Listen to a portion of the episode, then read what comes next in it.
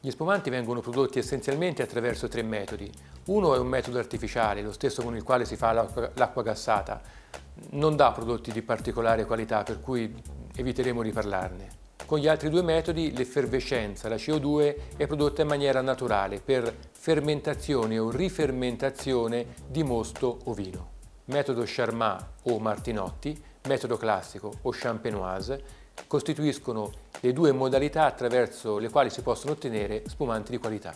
Se il metodo Martinotti prevede che la seconda fermentazione con la quale si produce la spuma avvenga in grandi recipienti ermeticamente chiusi, il metodo classico vuole invece che la produzione di spuma avvenga attraverso una seconda fermentazione che avviene direttamente all'interno della bottiglia. Come per il metodo Martinotti, il punto di partenza è un vino fermo.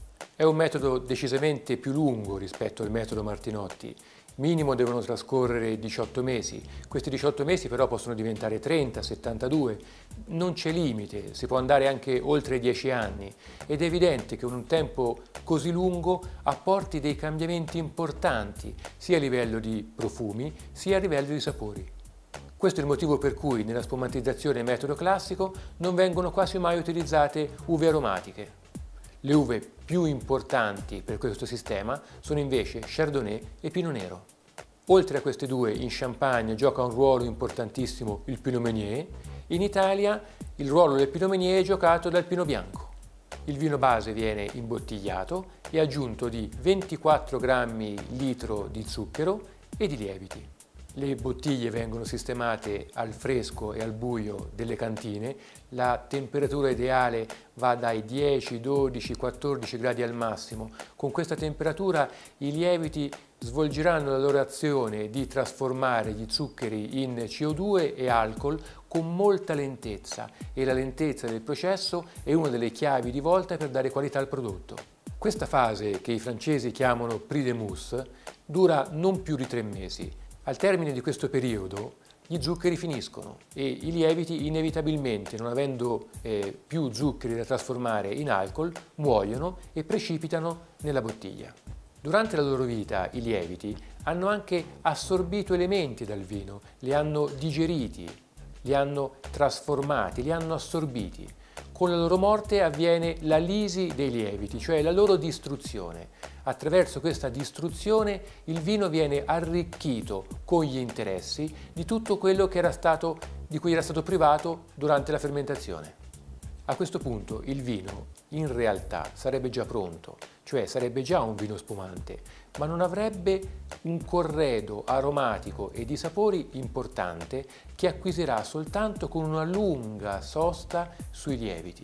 Questa è una fase fondamentale.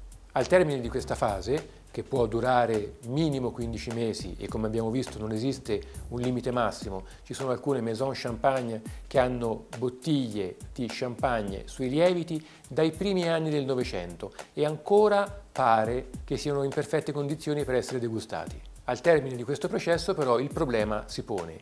I lieviti costituiscono qualcosa che non deve essere presente all'interno di un prodotto perfettamente cristallino o brillante, devono quindi essere eliminati.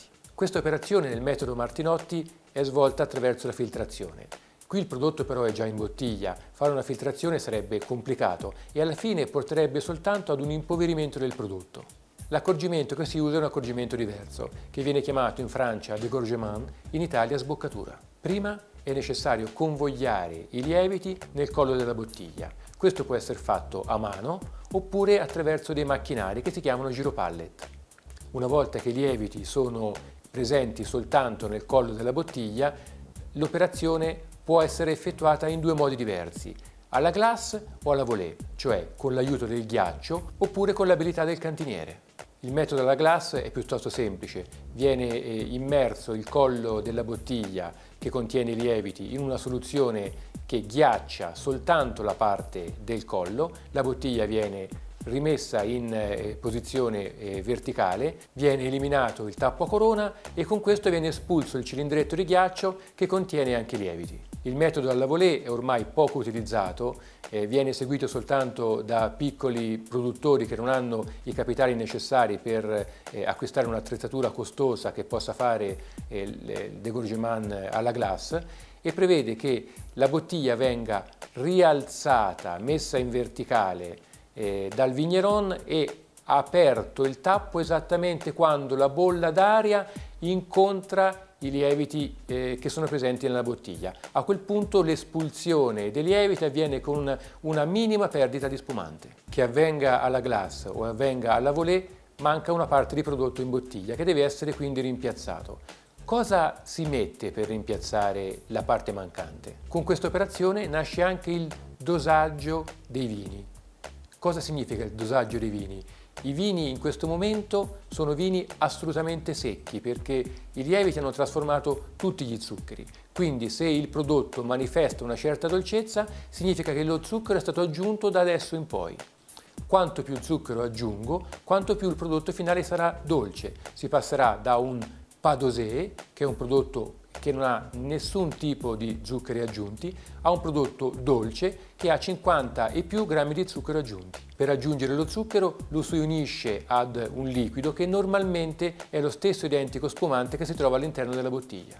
Il processo termina tappando la bottiglia con il consueto tappo di sughero a fungo, mettendo la gabbietta che protegge il tappo ed evita che questo se ne vada prima del tempo e eh, applicando l'etichetta e magari la controetichetta alla bottiglia. Finché lo spumante riposa sui lieviti prima del degorgement non c'è ossigeno all'interno della bottiglia e quindi non è possibile che il vino invecchi, può soltanto maturare. Con il degorgement però l'ossigeno entra nella bottiglia e rimarrà a contatto con lo spumante fino a quando questa non verrà aperta.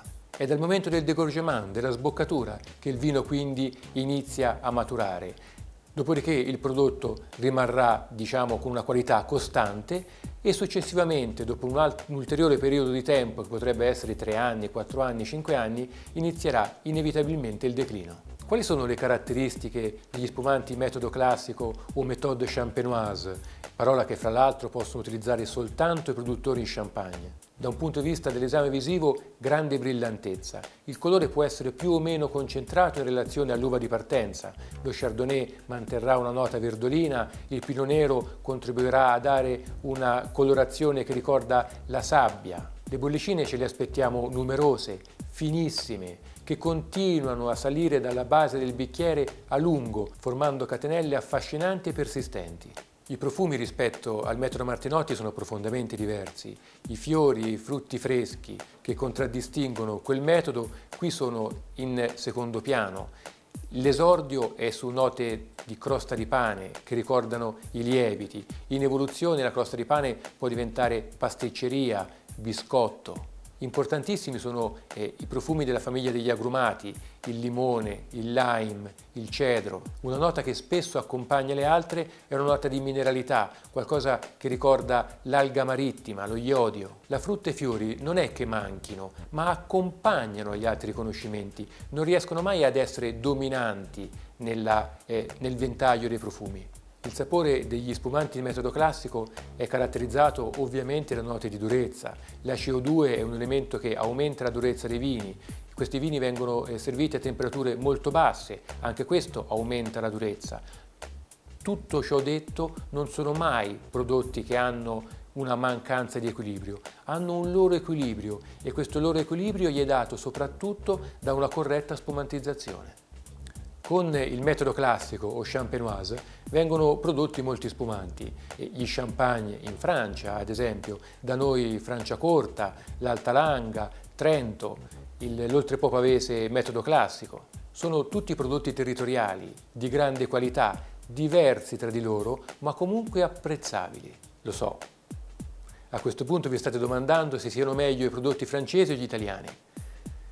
Io credo che molto dipenda dal gusto personale, ma per farsi un'idea precisa è obbligatorio degustare, degustare tanto, degustare in compagnia.